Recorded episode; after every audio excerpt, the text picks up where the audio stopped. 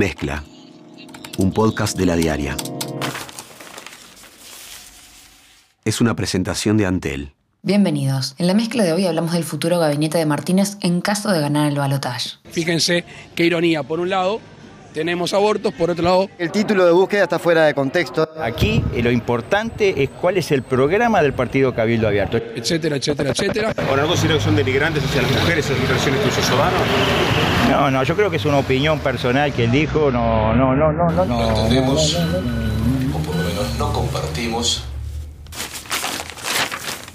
Daniel Martínez nombró a los futuros integrantes de su gabinete si llega al gobierno. El actual ministro de Economía, Danilo Stori, sería el ministro de Relaciones Exteriores y José Mujica estaría al frente de Ganadería, Agricultura y Pesca. Un día antes, Martínez había designado a la diputada Cristina Lustenberg como futura ministra del MIDES, a Mario Vergara como titular del Ministerio de Economía y a Lucia Echeverry como ministra de Vivienda, Ordenamiento Territorial y Medio Ambiente. Para integrar el equipo, Martínez dijo que no solo buscó la renovación, sino también la experiencia.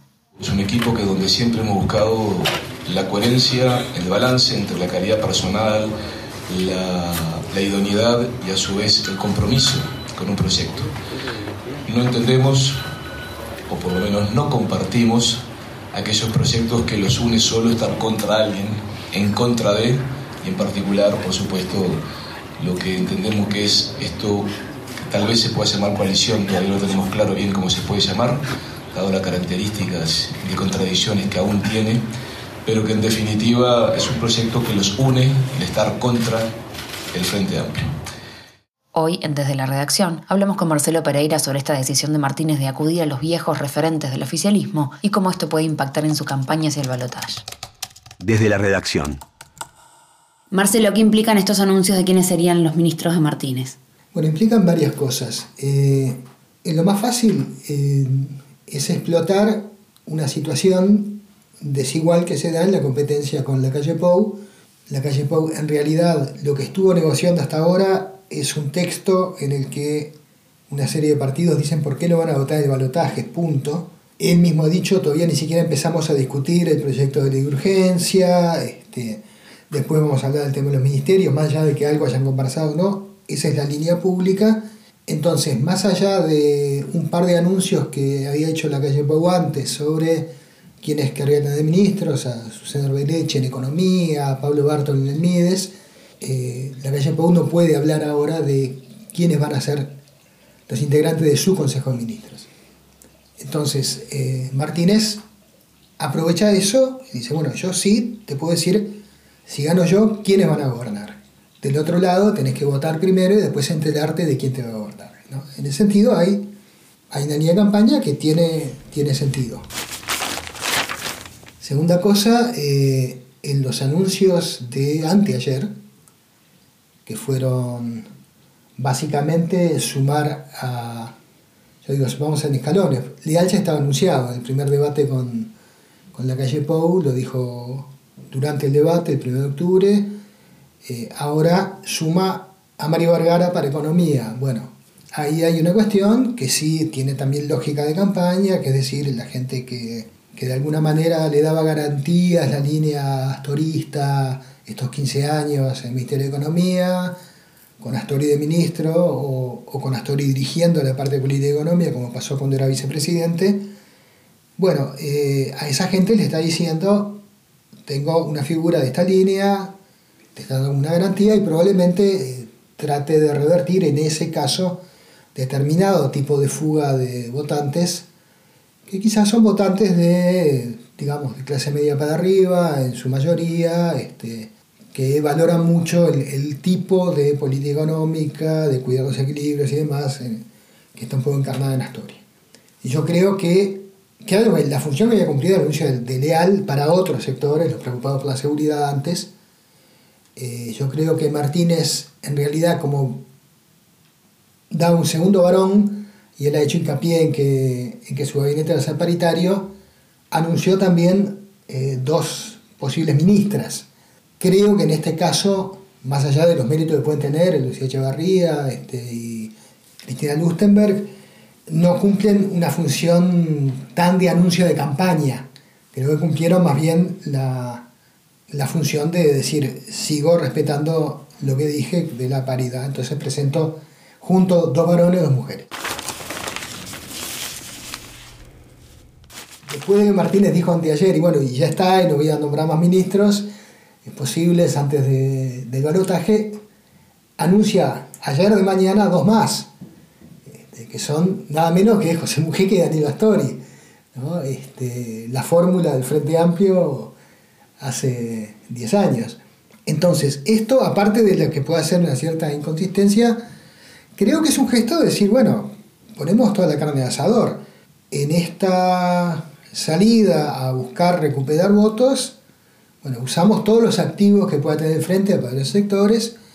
Y entonces eh, creo que es una jugada que, hay que ver cómo funciona, que puede tener utilidad en determinados sectores del electorado, no me cabe duda, eh, quizá en otros no, porque de alguna forma eh, yo creo que cambia un poco el discurso de decir esto es lo que se venía haciendo, pero en una nueva etapa, mejorando las cosas, con otra generación, con una renovación. Esto es diciendo, esto es, es todo el paquete del Frente Amplio, es el mismo combo que, hubo y, vuelven a estar las figuras principales. Entonces eso quizá en otra parte del electorado pueda no ser la, la, carta fundamental, pero son esas cosas que después de que haya un resultado de balotaje, según cual sea, los analistas dirán, este, fue una, jugada muy inteligente en el momento justo, con el timing, o fue un mantoso abogado que no evitó la derrota, yo qué sé.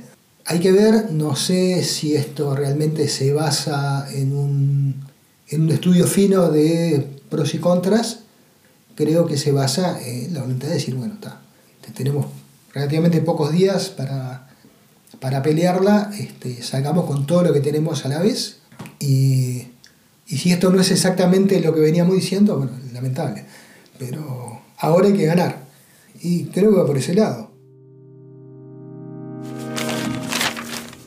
Cuando fue entrevistado por búsqueda, el diputado de Cabildo Abierto Martín Sodano dijo que está en contra del aborto porque sí y de abortar por abortar, junto a otras afirmaciones como si te gustó, bancatela, porque es tan simple como cuidarte cinco minutos de tu vida. La calle Pou se desmarcó de estos dichos y en una rueda de prensa en Paysandú dijo que su óptica es la que acordó en el documento Compromiso por el País de los partidos que pretenden crear una nueva coalición de gobierno. Mi óptica es la que está exactamente prevista en el Compromiso por el País que suscribimos todos los partidos políticos. Es esa todo el mundo tiene derecho a expresarse respetando y tolerando la vida de los demás. No es el camino que el compromiso de cinco partidos ha adoptado. Sin perjuicio de eso, tienen libertad, aunque, aunque discrepemos. ¿Derogaría la ley del aborto? No, ya dije que no. no. No la comparto, pero es una ley que votó la mayoría del país. Yo estoy en contra del aborto, pero no derogaría la ley. Buscaría otro mecanismo para que no se produzcan abortos en el país. ¿Cuál podría ser el mecanismo? La educación sexual, la paternidad responsable, el suministro de anticonceptivos, etcétera, etcétera, etcétera. Y después, y después saber que en Uruguay hay miles de hombres y mujeres que quieren ser padres adoptivos y no logran serlo. Fíjense qué ironía. Por un lado, tenemos abortos, por otro lado, gente que quiere ser padre o madre adoptivo y no lo logra. Me parece que ahí tenemos que trabajar fuertemente. Pablo Mieres, que también integra la coalición encabezada por la calle, dijo a Montevideo Portal que los dichos de Sodano le parecen una barbaridad y señaló que eso obviamente no está en el programa que firmaron los partidos que integran la coalición. Manini Río dijo que las declaraciones de Sodano no tienen ningún ánimo ofensivo. Él dio su opinión personal. Aquí eh, lo importante es cuál es el programa del Partido Cabildo Abierto. Yo los exhorto a que busquen. Fue presentado en el mes de agosto, no hay ni una línea en el sentido ese. Eh, hemos dicho claramente que acá no se van a ir contra derechos adquiridos ni y, en este compromiso que hemos firmado hablamos claramente de no cambiar la legislación vigente. Así que me parece que esto acá no deja de ser más que una opinión personal de un integrante calificado sí porque es diputado electo, pero no deja de ser un integrante más de Cabildo. ¿Ahora no considera que son denigrantes hacia las mujeres esas expresiones que hizo Sodano? No, no, yo creo que es una opinión personal que él dijo, no, no, no, no, no le veo ningún ánimo ofensivo, este, creo que no, no, no es para tomarlo de esa manera. Poco después de que se publicara la entrevista, el diputado de Cabildo Abierto dijo que el titular de la entrevista está fuera de contexto porque la nota fue muy amplia y solo toca algunos puntos sobre la ley. Si leyeron la nota de búsqueda, ven que el título de búsqueda está fuera de contexto de lo que dice la nota. La nota es muy amplia y toca algunos puntos sobre la ley. Eh, en el Parlamento se van a trabajar muchísimas cosas. Todo lo que está en el programa de Cabildo. Lean el décimo artículo que está en el programa y van a darse cuenta de lo que es el programa de Cabildo Abierto. Ahora estamos en cara de balotaje. sacaron de contexto una entrevista, que era una presentación de la candidatura, y también nada más nada para agregar a este momento.